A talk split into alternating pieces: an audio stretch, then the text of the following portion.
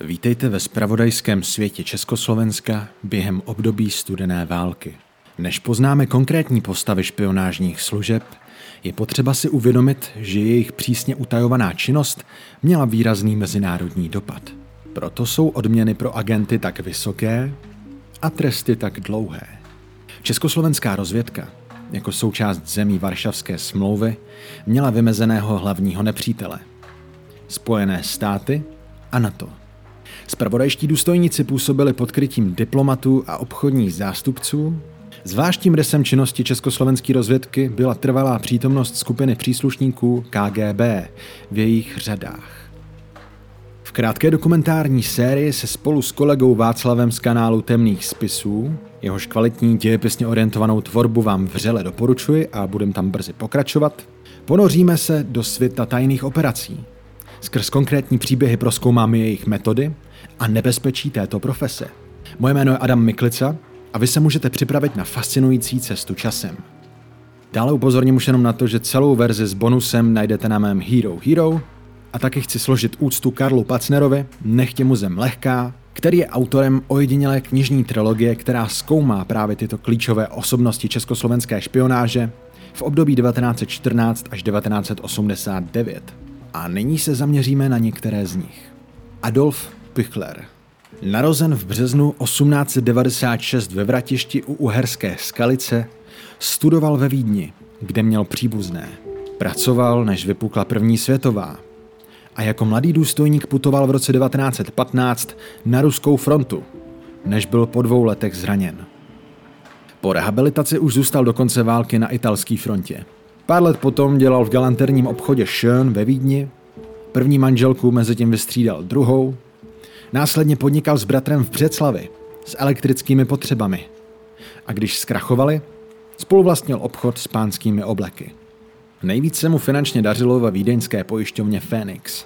V roce 1927 při služební cestě do Československa Adolf Pichler v restauraci u Piskáčku poznává generála Chalupu, přednostu druhého oddělení hlavního štábu. Měl pro něj zapisovat seznam účastníků rakouského Kamerádschaftsbundu. Ten byl pořádan příslušníky rakousko-uherských pluků. Adolf data posílal na sjednanou adresu do Davids a dostal od rozvědky krycí jméno Medák. Během setkání spolku si ho oblíbil jeden důstojník, Gottfried Reichsbauer, ze kterého se vyklubal maďarský vyzvědač Roma. Čeští zpravodajci Adolfovi doporučili vztahy rozvíjet.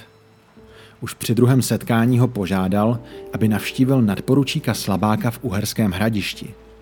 Toho měl následně Adolf odvést autem ke Znojmu, kde už bude čekat další vůz a převezou Slabáka do Rakouska. Adolf Püchler situaci ohlásil a ilegální převoz proběhl pod dohledem druhého oddělení. Dostal peníze hned dvakrát, jak od Gottfrieda, tak v Praze. Celkem 10 tisíc korun. A kontrašpionáž pokračovala. Mezi lety 1934 až 35 hledal Gottfried někoho z oblasti Přerova, aby mu podával informace. Maďarský špion přišel se seznamem lidí, jestli někoho z nich Adolf nezná a mohl by ho označit. Český důstojník si všiml, že některá jména už byla podtržená nebo u nich byl poznamenán křížek. Zapamatoval si je, zapsal a lísteček předal v Praze. Major dítě z pražského oddělení přišel s tím, že maďarskému špionovi, Gottfriedovi, informátora zprostředkují. Za to Gottfried odměnil Pechlera 15 tisíci korunami. A Adolf nadále verboval špiony pro obě strany. Šlo třeba o úředníka rakouské policie, obchodníka nebo muže z armádní školy – maďarského agenta jsem opatřil bývalého námořníka Tauvinkla, taky technického úředníka brněnského rozhlasu jako odborníka na radiotelegrafii, no a všechno bylo zvědomím našich důstojníků. Gottfried i přesto začne v roce 1937 dvojitého agenta podezřívat. Českoslovenští důstojníci přijdou s řešením Gottfrieda unést. Pöchler se dvěma pomocníky ho v ulicích Vídně přepadli, strčili do auta a vyjeli k hranicím. Únosce ale zastavili dva policejní vozy. Pöchler je následně držen 10 týdnů ve vězení, než je deportován do Československé republiky. Nebylo na něj podáno trestní oznámení, jelikož neprozradil podstatu únosu. Podařilo se mu uhrát verzi příběhu tak, že chtěl Gottfrieda odvést do vídeňského lesa a tam ho zbít. Zároveň se Adolf pro nebezpečí jeho povolání rozvádí s manželkou Marí a zůstávají spolu jenom neformálně. Začátkem roku 1938 už sledoval v okolí Resenheimu pohyby německých vojsk a návštěvy rakouských politiků u Hitlera. S jedním členem gestapa se zblížil tak dobře, že mu prozradil, že Wehrmacht napochoduje do Rakouska 13. března. František Moravec Medáka poslal, aby vpád německých vojsk pozoroval. Medák pak v roce 1939 ve prospěch druhého oddělení prodává s obrovským ziskem 150 tisíc švýcarských franků. Taky otočí milion marek, který si vydělal u galanterní firmy Schön. S převodem do korun má zhruba osminásobný profit. Část si uloží u bratra ve Vídni a část posílá různými cestami do zahraničí.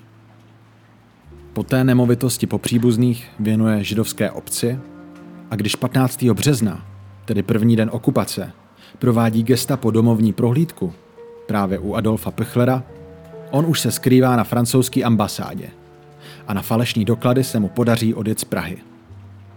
Až v Paříži na dvoře tajné služby mu dochází, že v autě vezli materiál, který měl být vpašován.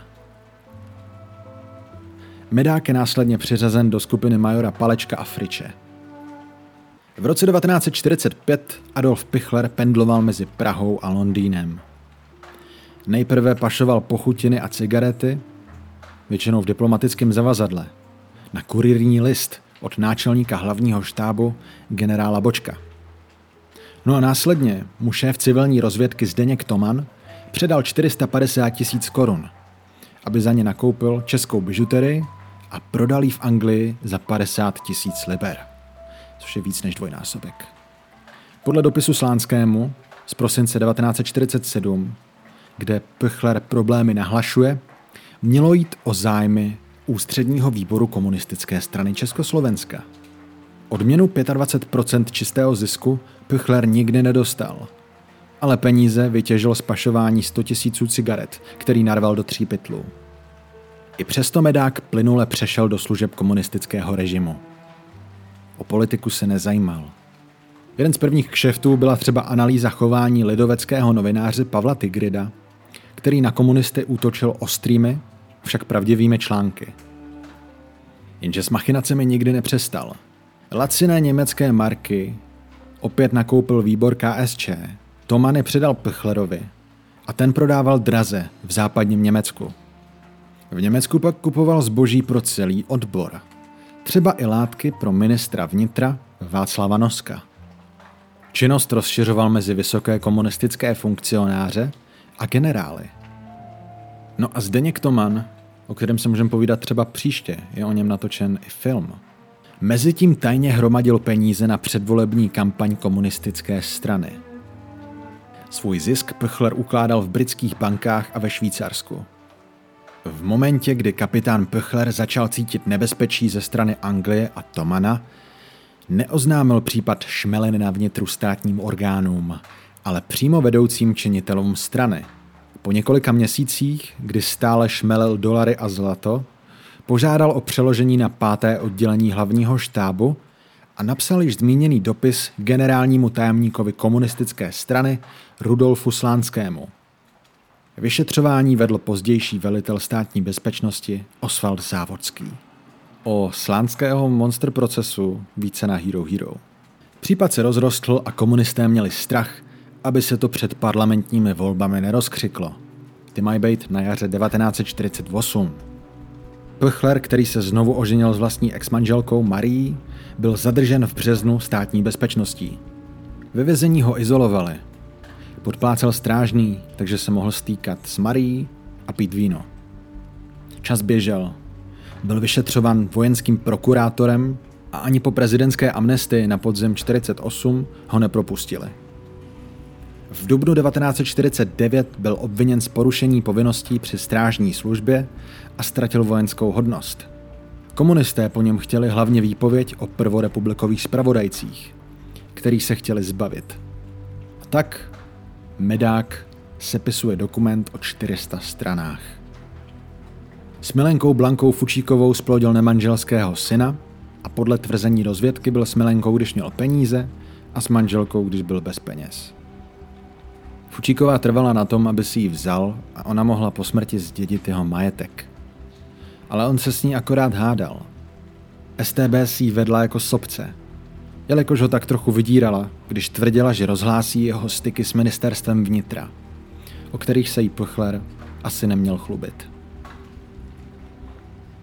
Adolf Pchler umírá 29. dubna 1961. Nikdy úplně nepřestal pracovat a napsal několik závětí. U soudu byly uplatněny následující podmínky.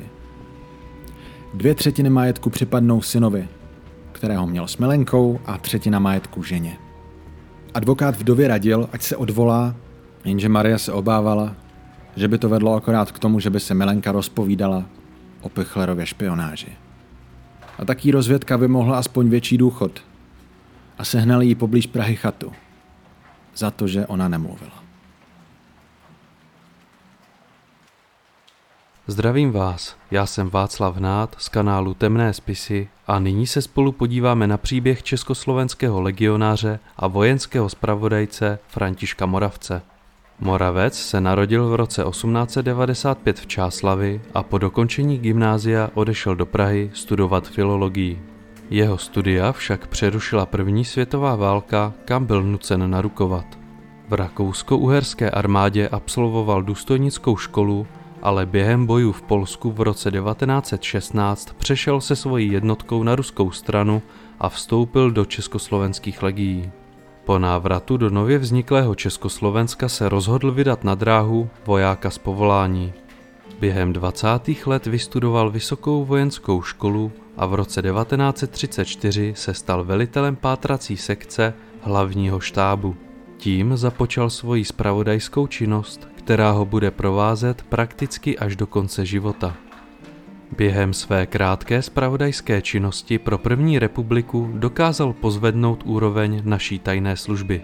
Dokázal lépe financovat její činnost, učinil kroky k přípravě na válku s německou říší a dokázal získat německého agenta na československou stranu. Avšak v období druhé republiky se z něho v podstatě stává obětní beránek, který byl kritizován za svoji dřívější službu a za své prognózy, které se však později ukázaly býti pravdivé. V březnu 1939 ho oslovila britská tajná služba MI6 a Moravec na jejich poput opustil Československo. Stalo se tak den před úplnou okupací 14. března 1939.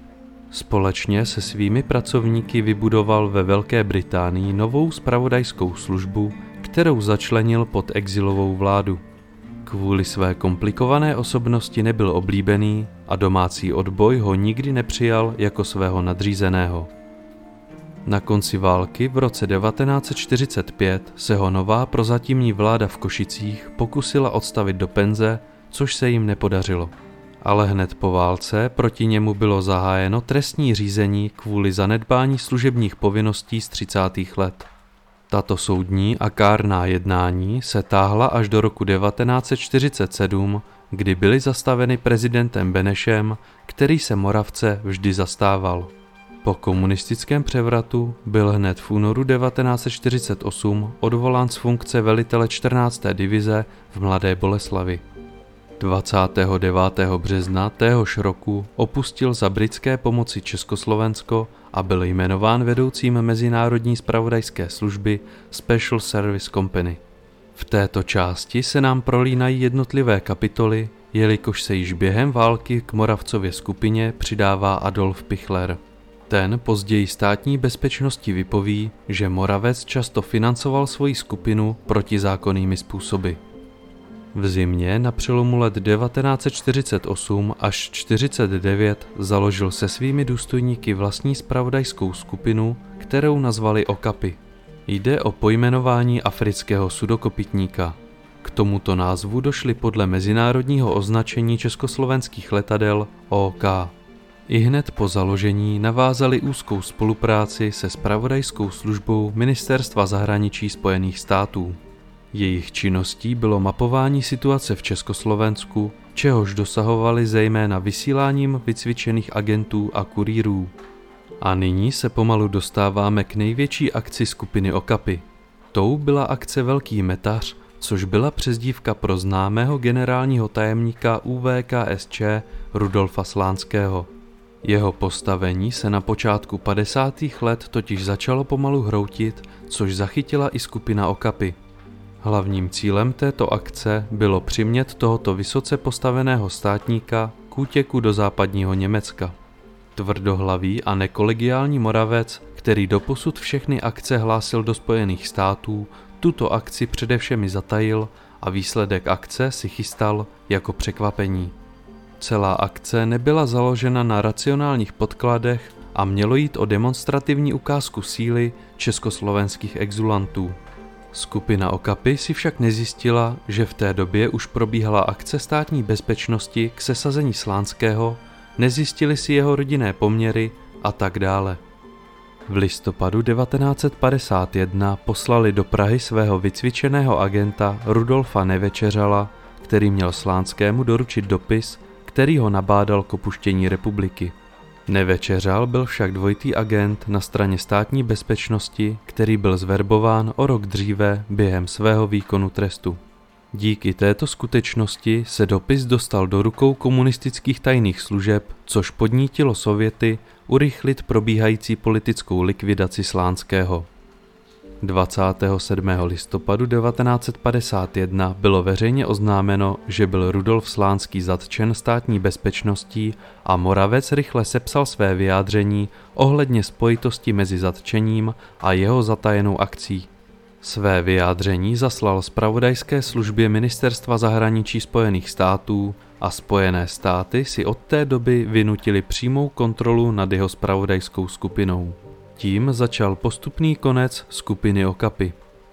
Skupina se nakonec během 50. let rozpadla a Moravcovi bylo nabídnuto čestné místo poradce u amerického ministerstva obrany.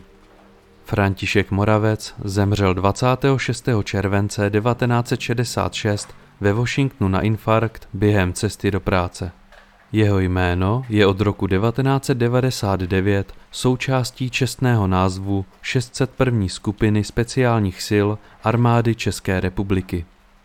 To je pro tuto kapitolu vše a předávám slovo Adamovi, který vás tentokrát zavede na pole vědy. Po uznání státu Izrael byl až do roku 1952 zásobován zbraněmi Sovětského svazu a izraelští vojáci procházeli výcvikem v komunistickém Československu. Jen v roce 1949 tam odjelo z Československa přibližně 20 tisíc lidí. Když Moskva zjistila, že Tel Aviv o spojenectví do budoucna nestojí, svoji podporu ukončila. Skutečnost, že svaz vznik Izraele podporoval, se od té doby ze všech sil snažil vymazat z dějin a z paměti. Kurt Sitte se narodil v roce 1910 v Liberci do německé rodiny středoškolského profesora. V roce 1928 zahájil studia na matematicko-fyzikální fakultě Německé univerzity v Praze. Stal se jedním z nejmladších docentů v republice, byl proti nacistům a vedl vědecké diskuze třeba s držitelem Nobelovy ceny, profesorem Maxem Planckem. Jeho nejlepší přítelkyně, židovská dívka Heda Krauzová, se stala v předvečer druhé světové války jeho manželkou. Při obsazení Československé republiky 15. března 1939 byl nakrátko zatčen. Později poslán do koncentračního tábora v Buchenwaldu. Zde se ho nacisté pokoušeli získat.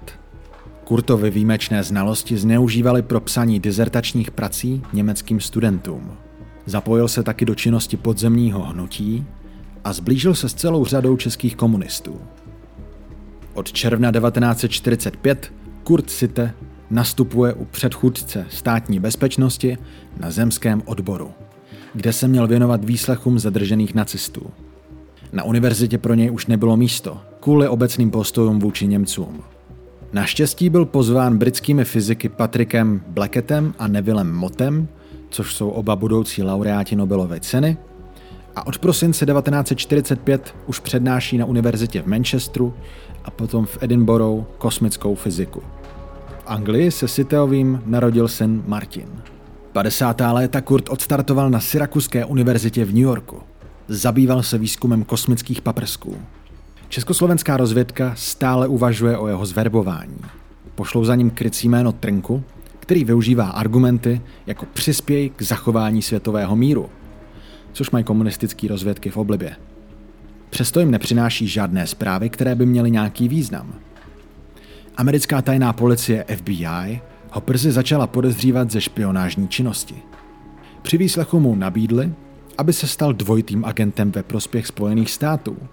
V roce 1953 Kurt Sitte pracovně cestuje po Brazílii a Bolívii, po dvou let přechází na Technion v Haifě. Tam ho pražská centrála opět vyhledala a přidělila mu krycí jméno Chudák. Sitte měl pocit, že žádná tajemství neprozrazuje. Scházeli se v restauracích, i u něj doma. On mezi tím stál u založení oddělení nukleárního inženýrství Technionu a předsedal Izraelskému fyzikálnímu svazu. Důstojník Nedbal připomněl v červenci 1955 náčelníkovi kapitánu Šejbalovi. Chudák z vlastní iniciativy doplnil důvěrnou informaci o uzavření dohody mezi Izraelem a Spojenými státy o předání atomového reaktoru, která byla zaslána šifrou. Začení profesora Sitého vzbudilo ohromnou pozornost. Už jen proto, jak byl významný a vzdělaný vědec. Podle sdělení mluvčího policie v Haifě ho kontrašpionáž Shin Bet sledovala. Nebylo to složité, jelikož se s agentem cizí mocnosti setkával v kavárnách, kde je tajně fotografovali. Soud proběhl v listopadu 1961. Nesměl být zveřejněny důkazy, jméno země, pro kterou obžalovaný vyzvídal, ani jména cizinců, s nimiž se stýkal. Dostal sedm let ve vězení, ale ty se neodseděl. Brzy dostal milost. Po propuštění našel Site azyl v Německu, později se odstěhoval do USA a jeho vědecké studie již brzy zase vycházely v odborných časopisech. Nyní se spole vědy přesuneme zpět do čistě vojenského prostředí. Budu se věnovat Karlu Hlásnému, československému vojákovi, válečnému veteránovi a později instruktorovi armády Spojených států. Hlásný se narodil v roce 1911 v obci Bludov v dnešním okresu Šumperk. V roce 1929 odmaturoval na Šumperském gymnáziu a následně absolvoval vojenskou akademii v Hranicích. Jako důstojník z povolání sloužil v Bratislavě u 109. dělostřeleckého pluku. Po obsazení českého území německou říší v roce 1939 uprchl do Francie, kde se přidal k československému zahraničnímu vojsku.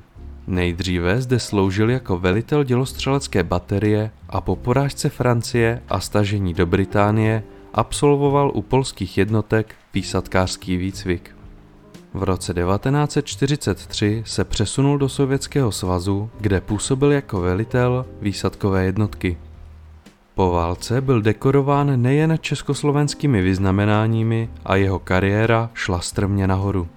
V roce 1946 byl povýšen do hodnosti podplukovníka generálního štábu. O rok později se však začal negativně vyjadřovat ke komunistům a k Sovětskému svazu, za což byl degradován a následně propuštěn. V roce 1948 emigroval do západního Německa a v průběhu tří let se plahočil v podřadných pracích v Austrálii. Nakonec v roce 1952 odcestoval na Havaj, kde mu Spojené státy udělili povolení k pobytu. A nyní se dostáváme k jeho činnosti pro tajné služby. Po únoru 1948, kdy už bylo jasné, jakým směrem se Československo bude ubírat, Pentagon rozhodl o tom, že se v jeho středisku bude nově vyučovat čeština. Pentagon totiž od roku 1946 disponoval zvláštní jazykovou školou v kalifornském Monterey. Vyučovala se zde ruština, srbochorovačtina, polština a další jazyky zemí socialistického bloku. Po roce 1948 tu přibyla i čeština a středisko začalo hledat rodilé mluvčí, kteří zároveň znali kódovou řeč československé armády. Nakonec našli dva kandidáty vyhovující přísným podmínkám, mezi které se později připojil i hlásný. Ten do práce nastoupil 8. září 1952. Jeho prací zde nebyla pouze výuka českého jazyka, ale i poradenství v oblasti fungování československé armády. Jeho studenti byli budoucí agenti FBI, příslušníci vojenské rozvědky a zaměstnanci velvyslanectví v Praze. Díky svému působení v jazykové škole se dostal do hledáčku agentů státní bezpečnosti operující v USA. Úkol zverbovat hlásného dostal příslušník Miroslav Nacvalač, jehož krycí jméno bylo Emil. Když Nacvalač v listopadu 1958 poprvé navštívil hlásného v jeho domku, tak se spolu dostali do křížku. Nacvalač po něm chtěl, aby vynášel informace o škole a jejich studentech. Tím by komunistické Československo získalo dokonalý přehled o amerických agentech ve své zemi. Hlásný tuto očekávanou schůzku oznámil FBI a s jejím dřívějším svolením navázal s Nacvalačem opětovný kontakt. Na druhou schůzku Hlásný donesl svoji publikaci Military Tactics of Czech Armed Forces – Šlo o knihu, která sice byla vydána v malém nákladu, ale byla veřejně dostupná ve vědeckých knihovnách. Nacvalač toto nevěděl a za cenou informaci mu předal nemalé peníze. Tím hlásného zařadil do své agenturní sítě pod krycím jménem Holan. Poté po něm chtěl kompletní seznam jeho studentů a informace o nich. FBI prohlásného vypracovala falešný seznam, který hlásný svému kontaktu následně předal. Ten byl z jejich spolupráce nadšený. V roce 1960 se spolu sešli před restaurací v San Francisku, kam si hlásný přizval agenty FBI. Ti provedli tajnou fotodokumentaci schůzky, čím získali důkazy proti komunistickému agentovi. Čas od času se tito muži sešli a hlásný mu předával falešné a nebo veřejně dostupné informace. K těmto nepravidelným schůzkám docházelo až do roku 1961, kdy byl nacvalač odhalen. Částečně svojí vinou, jelikož měl potíže s vedením v Praze a částečně ze strany Spojených států. Celá kauza Holan díky československému zásahu na půdě OSN vyplula na povrch, ale americké úřady kauzu uvedly na pravou míru. Hlásný se tak přes noc stal kalifornský hrdina, který zůstal věrný svým morálním hodnotám.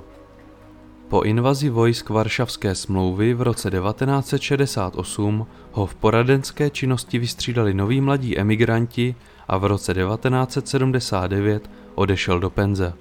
Karel Hlásný zemřel v roce 1982 ve svém domě v Monterey. Pokud vás příběh tohoto muže zaujal a rádi byste se o něm dozvěděli více, tak se můžete podívat na mé video o jeho osobě. Odkaz naleznete v popisku videa. Nyní předám slovo Adamovi, který vám představí příběh nenápadného amerického státního úředníka s českými kořeny, jehož nenápadnost využili východní tajné služby. Frank John Mrkva ukazuje elektronické odposlouchávací zařízení, kterému předal český diplomat. Mělo být umístěno v kanceláři ředitele odboru pro východoevropské záležitosti ministerstva. Mrkva ho místo toho předal FBI. Frank John Mrkva se narodil roku 1928 v Beaver Falls, Pensylvánii. České příjmení převzal od otce, českého slévárenského dělníka. Později pracoval jako kurýr pasového odboru ministerstva zahraničí. Mluvil dobře česky a dojížděl na československé velvyslanectví v centru Washingtonu. Na jaře 1961 ho druhý tajemník ambasády Zdeněk Pisk pozve na večírek konaný na úřadě. Co neví je, že Pisk je spravodajec s diplomatickým krytím. O Mrkvovi si rozvědka zjistila všechno. Oženil se s rozvedenou američankou. Je veteránem z korejské války, ve které nebojoval. Byl seržant spojovací služby. Má měsíční příjem 350 dolarů a hypotéku na dům za 12 tisíc. Jeho strýc žije na Jižní Moravě a je členem komunistické strany Československa. Už rok mrkvu zvažují jako adepta ke špionáži a on má svoje podezření. Od rodičů ví, že je Československo pod komunistickým vlivem. Frank teda osloví s obavama šéfa pasového oddělení, který to vezme k náměstkovi ministra, George W. Bola. A Ball si zavolá přímo FBI. Od agentury Mrkva dostane přesné instrukce, jak má postupovat. Po večírku na ambasádě už si se všemi Čechoslováky tyká. Je čtvrtek 30. listopadu 1961. Tajemník Zdeněk Pisk pozve mrkvu na soukromou večeři. Tentokrát jen mezi čtyřma očima. Ke konci večeře začne Pisk vyzvídat. Jaké má tvoje rodina vztahy k Československu? Co děláš na státním departmentu? A co tvoji kolegové? Zajde to tak daleko, že ho zajímají čísla jednotlivých místností a zejména ředitel odboru východoevropských záležitostí. Taky se zeptá na rozvržení nábytku v konferenční místnosti.